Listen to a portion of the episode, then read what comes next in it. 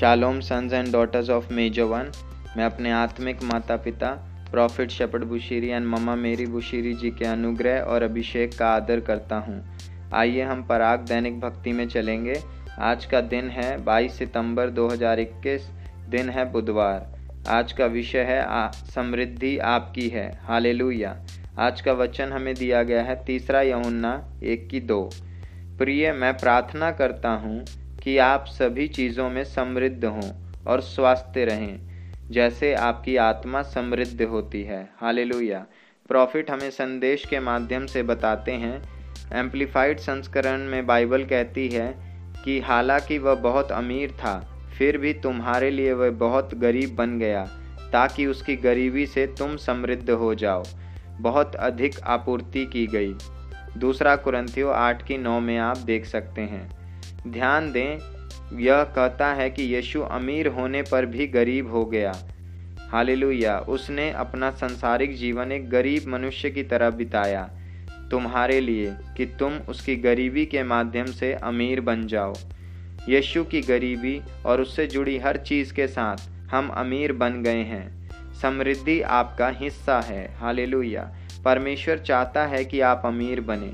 दुख की बात है कि जब हम समृद्धि के बारे में प्रचार करते हैं तो ऐसे लोग भी हैं जो सोचते हैं कि अमीर होना ईसाई धर्म के अनुरूप में नहीं है। खैर, आज के शास्त्र में हमें पढ़ने को दिया गया है, उसे यह साबित होता है कि वह गलत हैं। हालेलुया। यदि तुम अब्राहम इजहाक और याकूब के बारे में पढ़ो और वे कितने धनी थे तो तुम चकित हो जाओगे।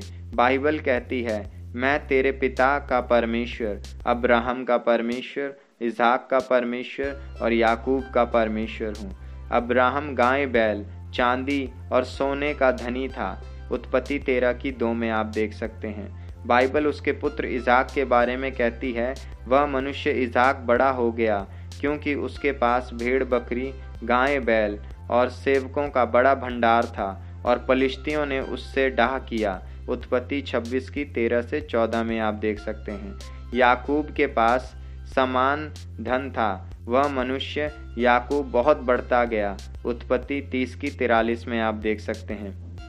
समृद्धि में रहने के लिए आवश्यक है कि आप यह विश्वास करें कि आपकी समृद्धि परमेश्वर द्वारा निर्धारित है। यह उनकी इच्छा है कि आप सभी चीज़ों में समृद्ध हों, जैसे कि हमारे शुरुआती पद में कहा गया है। समृद्धि का मतलब सिर्फ़ पैसा होना नहीं है।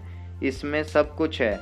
बाइबल कहती है, सब कुछ तुम्हारा है। पहला कुरंथियो तीन की इक्कीस। प्रॉफिट कार्रवाई निर्देश से बताते हैं, यदि आप परमेश्वर की संतान हैं तो समृद्धि आपकी है। किसी को धोखा न दें कि आप गरीब हैं। घोषित करें कि आप राजा के बच्चे हैं।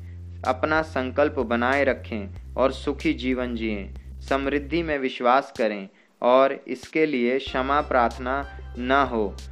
अपने जीवन में दरिद्रता की भावना को त्याग दें, क्योंकि तुम धनी बन गए हो। इस ज्ञान में चलो कि समृद्धि और परमेश्वर के साथ आपका चलन आपस में जुड़ा हुआ है। आपको उत्कृष्टता के लिए बुलाया और बनाया गया है। प्रॉफिट हमें प्रार्थना देते हैं, जो आप मेरे पीछे दोहरा सकते हैं। हे प्रभु, आज आपके वचन के लिए धन्यवाद। आपके पुत्र यीशु मसीह के लिए धन्यवाद, जो गरीब हो गए, ताकि मैं अमीर बन जाऊँ। आज से मैं घोषणा करता हूँ कि सब कुछ मेरा है प्रभु यीशु मसीह के नाम से हर प्रयास में मैं समृद्ध हो रहा हूँ। प्रभु यीशु मसीह के नाम से, आमेन आगे के अध्ययन के लिए आप व्यवस्था विवरण आठ की अठारह, भजन संहिता 112 की तीन दूसरा कुरंथियों नौ की आठ पढ़ सकते हैं अगर आप यीशु मसीह को अपना प्रभु और उद्धारकर्ता ग्रहण करना चाहते हैं तो आप मेरे पीछे इस प्रार्थना को दोहरा सकते हैं। हे स्वर्गीय पिता, मुझे विश्वास है कि यीशु मसीह परमेश्वर का पुत्र है और वह मेरे सारे पापों के लिए क्रूस पर मारे गए और फिर से जी उठे। अपने पुत्र को मेरे लिए भेजने के लिए आपका धन्यवाद। मैं प्रभु यीशु मसीह को अपना उद्धार करता और प्रभु ग्रहण करता हूँ। इस दिन से मैंने अपनी आत्मा और हृदय में अनंत शांति पाई है। मैं परमेश्वर की संतान हूँ, प्रभु यीशु मसीह के नाम से, आमेन। अगर आपने इस प्रार्थना को दोहराया है तो आप सभी को बधाई हो। आपने एक बहुत अच्छा फैसला लिया है। यदि आप यीशु मसीह के बारे में और जानना चाहते हैं या प्रोफेटिक मैसेजेस के माध्यम से आश्रित होना चाहते हैं तो आप हमसे जुड़ सकते हैं। हम भारत में हर जगह प्रमुख हैं। हमारे रीजन वाइज कोऑर्डिनेटर्स हैं, जिनके माध्यम से आप हमसे जुड़ सकते हैं। यदि भी आप सोशल मीडिया के माध्यम से जुड़ना चाहते हैं तो आप फेसबुक पे जाकर इसी जी ओडिशा के पेज को फॉलो कर सकते हैं। आप सभी का दिन आशीषमय हो। शालोम।